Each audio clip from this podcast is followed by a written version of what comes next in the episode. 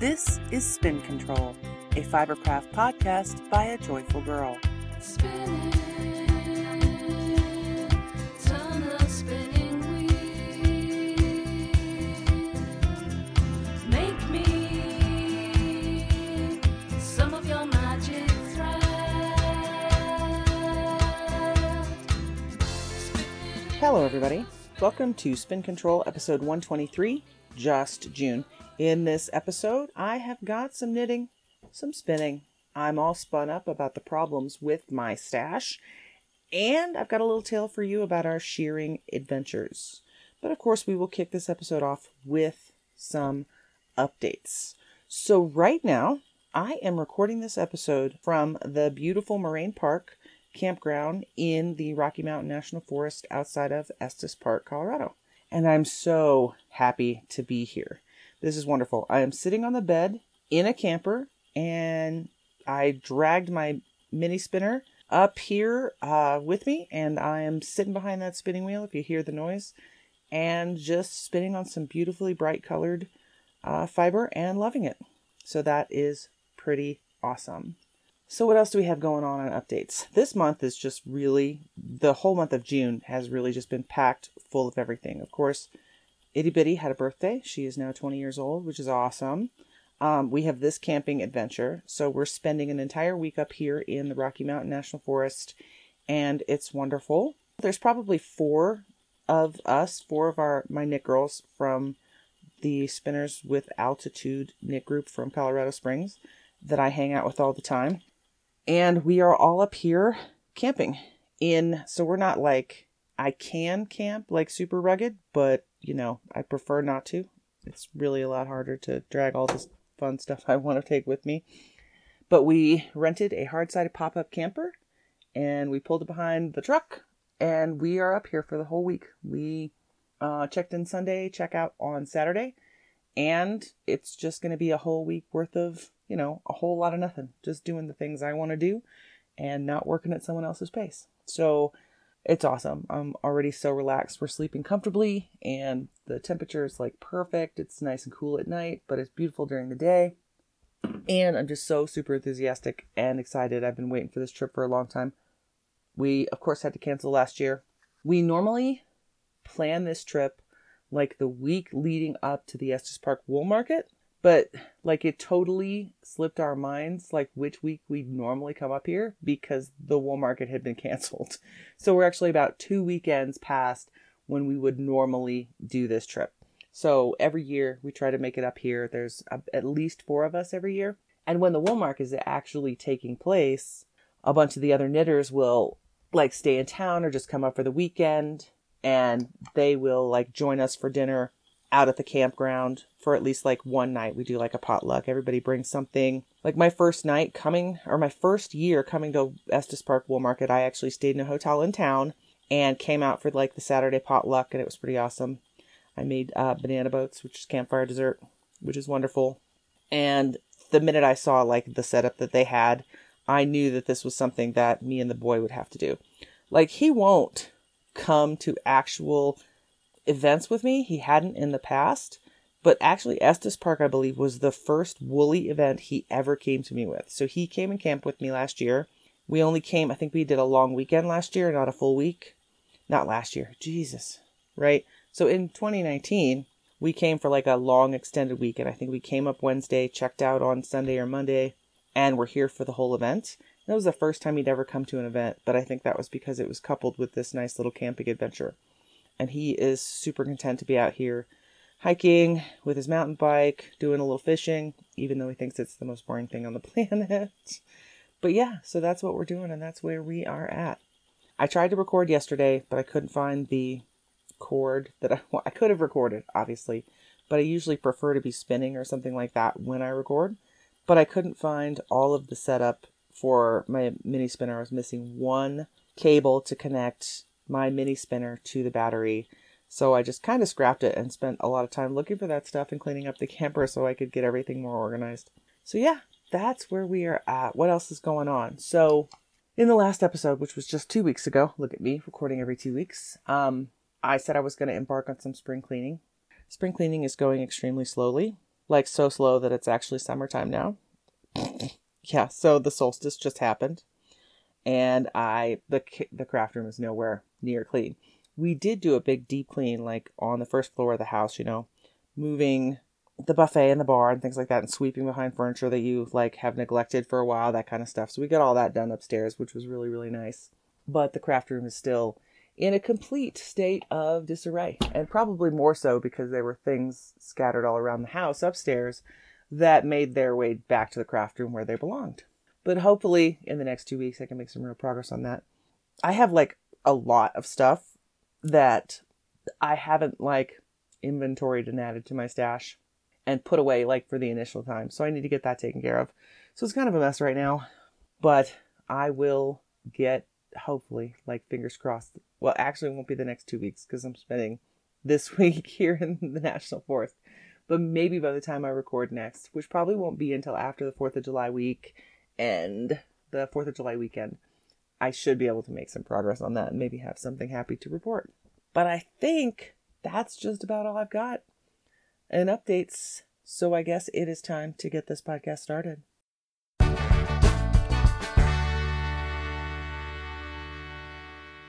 In this episode, I am all spun up about the problems with my stash. So, don't get me wrong, I have a lot, like a lot, a lot of really beautiful, wonderful yarn. There are very few things in my stash that I look at and go, wait, why did I buy that? And like some of those things I've actually managed to call out over the years. Like before COVID, the my knit group did like a swap. Like we all brought yarn that we no longer were in love with. We brought magazines and books and those kind of things. And I got rid of like someone else lo- is loving that yarn that I have fallen out of love with. So so that's not really a problem with my stash. But the problem with my stash is I have a bad habit of buying a lot of like super discounted sale yarn, which is great, right? For me. But the problem with super discounted sale yarn is it's often discontinued or no longer in production or you know they stop making that colorway, they don't have the same base and other knitters won't be able to get that yarn in the future. So the problem with my stash is I really can't design from my stash. I mean, I could, but I'm I, can't, I I don't think what I need to be doing is creating all these wonderful things in yarns no one can get, right? Because sometimes the thing you fall in love with with a pattern is the combination of the design itself and the yarn that it was put up in. For example, I just swatched for this sweater that I want to make, right? But I it turns out that the beautiful tweed yarn that I selected, which was from Sublime, is no longer in production, right? So it's completely discontinued.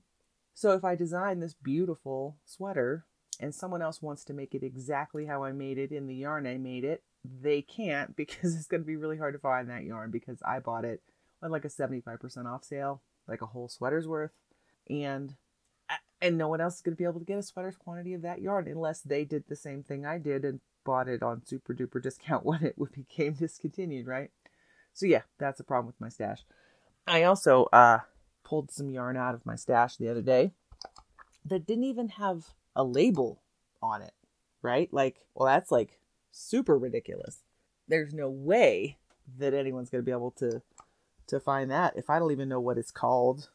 I'm pretty sure I got that out of the sale bin at my local yarn store, you and me. They knew exactly what it was at the time. They're like, oh, yeah, that's what this is. It's $6 for this skein. Yeah. I'm pretty sure it is a wool and cotton blend. You know, by the feel of the yarn, I can kind of feel the cotton in the hand. So, but yeah, so I think I'm just going to have to find a current yarn to actually produce the thing I want to produce that I was swatching for the other day.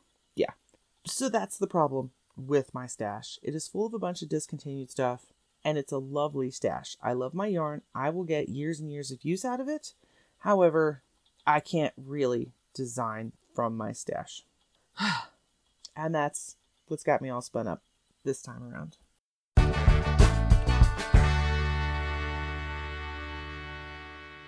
And now it's on to spinning my wheels. I've been super busy and very, very productive over the last couple weeks, and that makes me happy.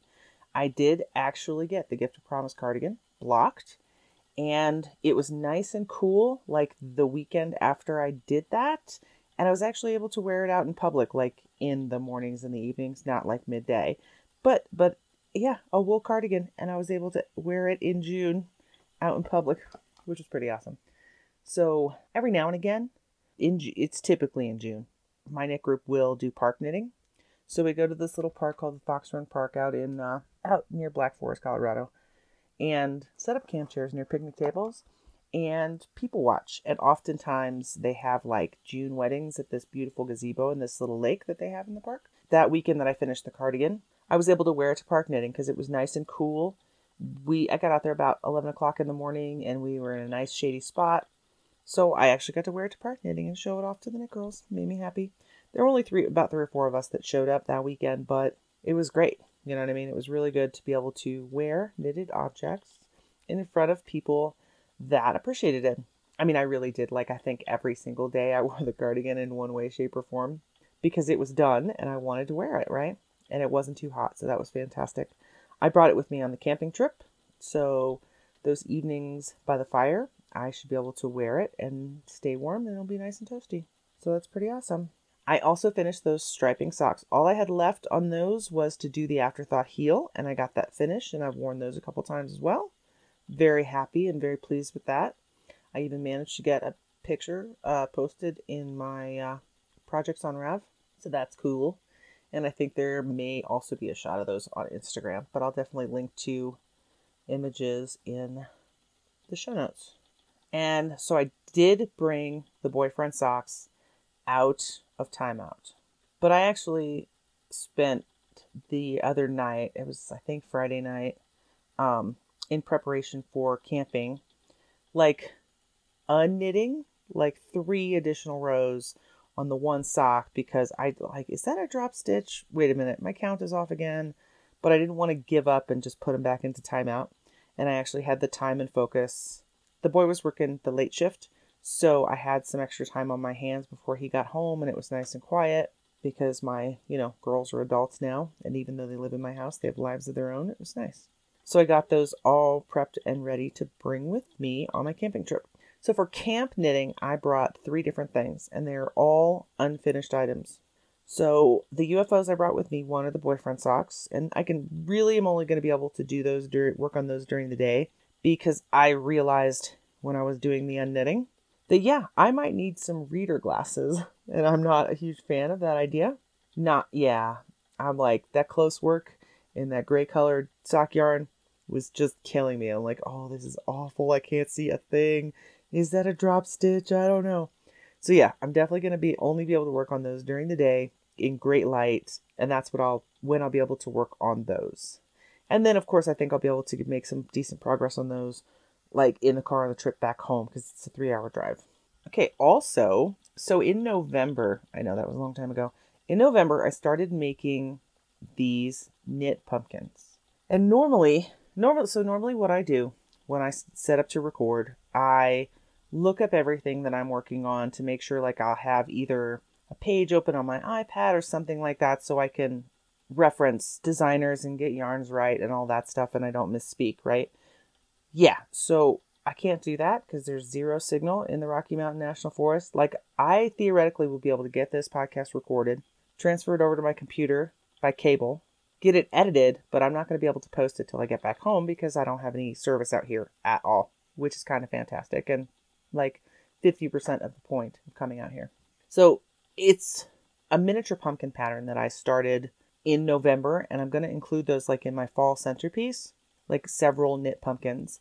And I'm using a lot of like random bits and pieces, like, hey, look at this chunky handspun yarn I did a million years ago that is in these beautiful fall colors. So I'm knitting with some of that kind of stuff, and it's really great. They're it's a chunky weight on big needles, which is exactly kind of what I needed after that cardigan that you know said it was DK but lied. Yeah, so I've got the knit pumpkins; those are great, and I will link to the actual pattern producer and the designer in my show notes so I can do her justice and give her credit for her work. There, it's a great little pattern, and it's super quick, and she's got like three or four different versions. I actually think she designed like series one pumpkins and series two pumpkins. So there's like six different variations in two patterns you can purchase from her. So that's pretty great. And I will definitely include that information in the show notes. So that is project two I brought with me for camp knitting. Project three is another finished object, which is absolutely 100% shameful that I have not finished it. So don't tell anybody. So I designed a shawl called Rubric. It was published in the Color Blocks collection from Knit Picks this past winter, like February. And what they do, so what Knit Picks does for their publications, every publication is a little bit different. But what they do is if they accept your design, one, they will send you the yarn to knit your own version of it so you can check your work and make sure everything is good. And then they also select separate colors that go along with the rest of their theme, and they will have a sample knitter create the product that's going to be photographed. So then, me as the designer, I didn't have to send anything back to them, I didn't have to finish anything by a deadline. I just used it to check my work, right?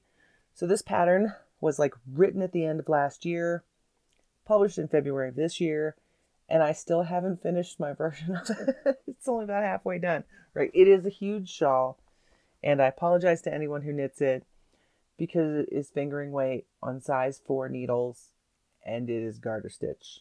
Yeah, I know. I'm so sorry. It's like I really love the final product, but it's got to be the most boring thing I've ever knit and it's my design. How horrible is that, right? I'm so sorry. It is so boring. Like literally, I think the end product is absolutely beautiful. Absolutely beautiful. But man, I really don't think a whole lot of people are going to knit it. Maybe people will start it, but I don't think a lot of people are going to finish it. So I feel like I have an obligation to finish it because it's my design. So, yeah, so I'm I'm hoping to make some progress on that this week. That's it's a good one because it's a really long shawl. It's like I think like 80 inches maybe wide by about 20 inches deep. So that's a good one for like next to the fire because you've got all this like wool on your lap, like on the cold nights, because it's getting down into the 40s and 50s at night, and we all sit by the campfire and kind of knit. So, so it'll be good for that. So that's what I brought for campfire knitting. Right. Okay. So that's all I've got on my needles at this point. I haven't started anything new because I really did spend like all last week swatching, like I said I was going to do. I swatched for four different potential designs. I swatched for this sweater that I want to create, and it's a very, very plain Jane simple sweater. I'm actually going to call it Plain Jane Glory, but I believe, fingers crossed, that will be my first actual garment that I design and publish. So I really do like the yarn, but I'm to have to find a modern. I think I'm going to end up making two samples. One, like where I actually kind of construct as I go with the Sublime yarn that I'm working with, and then the second, where I pick a modern available Tweety yarn and make a second version with, so that I have and use that for like images and samples. So, so we'll see. So I swatched for that. I swatched for a triangular shawl. I swatched for like a lightweight, lightly laced scarf that I'm absolutely completely unhappy with the final result, but that may be the, the yarn. So we'll see. And I also swatch for another rectangular shawl that it's like an all over stitch pattern that's pretty simple, but I have some ideas for some finishing details that I think kind of make it a little more interesting. But yeah, it's it's really pretty. The yarn I'm working with for that right now is an Emma's yarn Hella Hank. So yeah, again, fingering. I really need to stop designing fingering weight shawls that are oversized because man, they take forever. So at least the triangular shawl is definitely in a worsted weight on size 8s. So that one should like knit up super fast. I really enjoy that. Um, and I actually, so I don't really swatch for other people's designs, but I swatch for my own because there's no way I could do the math without knowing the gauge, right? With the shawls, the gauge isn't like super important, but it will definitely change the drape and the hand and just the overall fabric, you know, the results of the fabric that you get. So, and of course, if I'm doing math, I'm going to need to know what my stitches per inch and my row count is. So, yeah, that is what I've been working on. So, camp spinning. This is what I've got going on in spinning. So I brought the mini spinner and I'm working on that now. Actually, I let it turn off for a second. I'm spinning on, I can't even remember. It's by Daisy Knits, I think. It, and I got this a million years ago, I think in 2012, at an event. I'm not sure if she's still dying, but if she is, I will link to her product page on my notes. But it's super soft and it's lovely. I think it's like a merino and silk blend. It's what it feels like. I don't have the tags and I don't have access to my website stuff, so I can look it up for you. But I'll it'll be in the show notes. I promise. I'm so super sorry. And then in addition to the mini spinner, I also brought one of my Jenkins Turkish spindles and the bubblegum colored yarn that I or fiber that I've been uh, spinning on with that. That is a pear wood Aegean spindle, and it is super lovely. Like it's been, I definitely have neglected all of my Turkish spindles. So I tried learning how to spin on a top whirl spindle in the very, very beginning, and I had almost given up. And then my mother randomly bought me a Jenkins. I'm trying to even think of what size it was. She got me a Jenkins Turkish spindle for my birthday in a purple heart base. And that I had absolutely no problem spinning on that bottom whirl. I don't know what it was, the way it's weighted, the way my mind works, the way my hands work, but I still, I mean, I'm sure I could muster my way through it if I had to, but I'm not the most coordinated with a top whirl spindle, but the bottom whirls I can get with no issues whatsoever. So that's pretty cool. So I brought those two things with me, and I should be able to make some progress on those. Because, hey, you know, I've got all day long, I've got no obligations, I've got no meetings, I've got no work that's due. No one's going to be calling me to interfere with any of the stuff I've got going on. Yeah. So that is what I've got going on in spinning my wheels.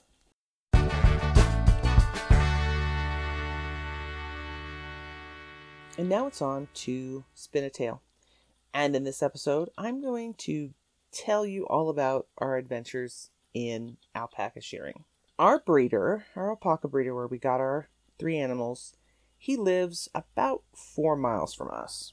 He has a herd of about a hundred alpaca. His alpaca are amazingly wonderful. Like his whole herd has just got an amazing temperament. They're all super sweet. They're just it's overall the temperament and the feel that you get off of his herd is just amazement. I have seen a couple of herds that like the animals were just more intimidating. They didn't like people as much as his do. They didn't seem as trained.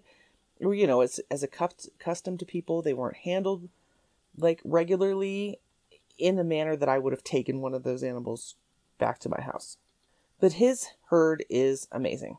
And he is just an all around nice guy. His name is Peter Zeke. And he is the owner of Wild Hair Alpaca in Black Forest, Colorado. And every year, and I'll definitely link to his website and his stuff. He's actually on Instagram now, which is hilarious. I think like maybe one of his kids or grandkids got him on got him on Instagram because he'll he will be 76 this year. Uh, and I highly doubt that he got himself on Instagram. So he's a really nice guy. And every year at shearing time, we work around his schedule for when he's going to shear his 100 head of alpaca. And we will find a weekend that works for us and go down and use some of his equipment. Like the boy bought his own clippers. He has his own shearing clippers, but we don't have like a table and that kind of stuff. And the cost investment is super high for just the two head of alpaca that we have. And Peter's just such a nice guy. He's like, Yeah, you can use my table anytime, no problem. Go for it. So this year, and I think it was probably after the two hottest days of the year had already passed, like the two hottest weeks of the year had already passed, we finally got down to shear them the day before we left for camping. So on the 18th of June, no, Saturday the 19th, we packed the boys into the trailer, took them down to the alpaca farm, and spent about two and a half hours shearing them. So it theoretically shouldn't take that long. However, we're novices. We're, and according to Peter, we only have to do this like 25 more times before we're really, really good at it because we only have the two head and we only shear them once a year, right? So, yeah, we're not amazing. Matt does most of the work, you know, and I care for the animals and make sure he's got what he needs so that it goes as quickly and smoothly as possible. Last year, to shear the three alpaca, it took us like four and a half hours. We had so many problems with the clippers, and it was just awful. Like literally, a set of clippers died in his hand while one of the alpaca was like a half shorn, only on one side of his body. And I'm like, oh, we got to figure something out because we can't take two alpacas completely unshorn and one alpaca home with just half of his body shorn. That would have been absolutely hilarious. This year, we had minimal to no issues. Everything went super smoothly. We had an extra set of hands helping us, and it was great. And the weather was perfect for it. We got over there nice and early. We were at the farm by 8 so that we could beat the heat of the day. And we were out of there by 11, which is awesome. So, and our helper didn't actually arrive till closer to 9. So, we really only spent about two hours, about an hour on each boy. And while they're on the table, you know, we clip nails and check their teeth and they get shots and they get things like that so that we can, you know, maintain their health and their lifestyle. And I'm just so very thankful that it went smoothly this year because last year was actually quite traumatic for Matt because he's always worried he's going to hurt them. You know what I mean? He doesn't want to nick them, he doesn't want them to be traumatized because it's taken so long. But last year, this year was dramatically improved from the two two past years and hopefully next year's even better. But now I have two beautiful new fleeces in my collection that I have no idea what I'm going to do with. One of the things that I'm learning about being the owner of said alpaca is you end up with everything that comes off of the animal, right? So I have three years worth of seconds and thirds that I have no idea what I'm going to do with. So I'm, th- I mean, you can use them theoretically for a ton of stuff, but like, I don't really have time to learn how to felt so that I can felt things out of the alpaca seconds and thirds. What I may end up doing is just cleaning all the seconds and thirds and maybe selling them like in my Etsy shop or something just to really bring down my stockpile of seconds and thirds because I don't know what I'm going to do with them. There's so much. And I haven't done a whole lot of cleaning of alpaca fleece. I mean, you know, we've only owned them for three years. And uh, yeah, so I have a stockpile of alpaca fleece. I need to figure out what to do with the seconds and thirds because if not, I'm going to need a whole nother room for just alpaca fleece. And that's not cool, right? Yeah. So we had a great time this year sharing the animals and everything went smoothly. And next year should be even better.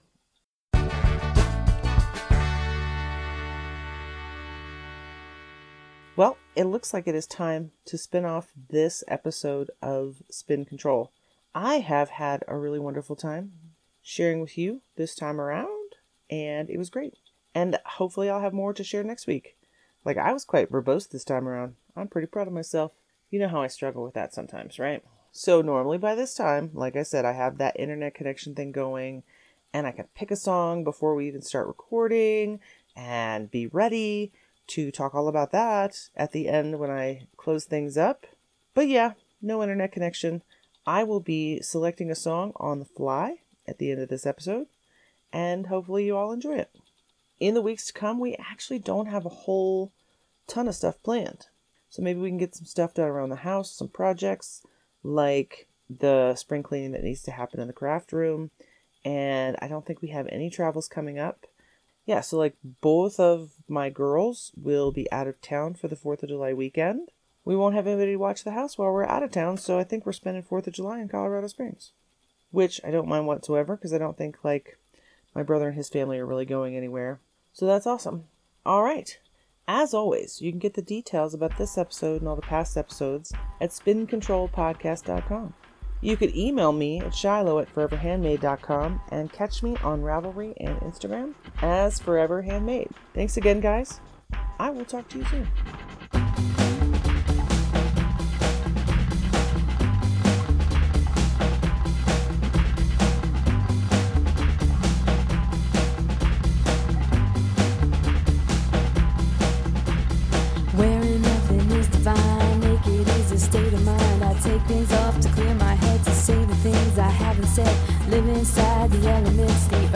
are my best friends. Water is the evidence that washes me from end to end. With my naked eye, I saw the falling rain coming down on me. With my naked eye, I saw if I said it all, I could see. It's not a choice I tried to make. It's not a thought I couldn't take. Something told me it was time to give you yours and leave me mine. A vision started to be clear. I watched the sunlight come.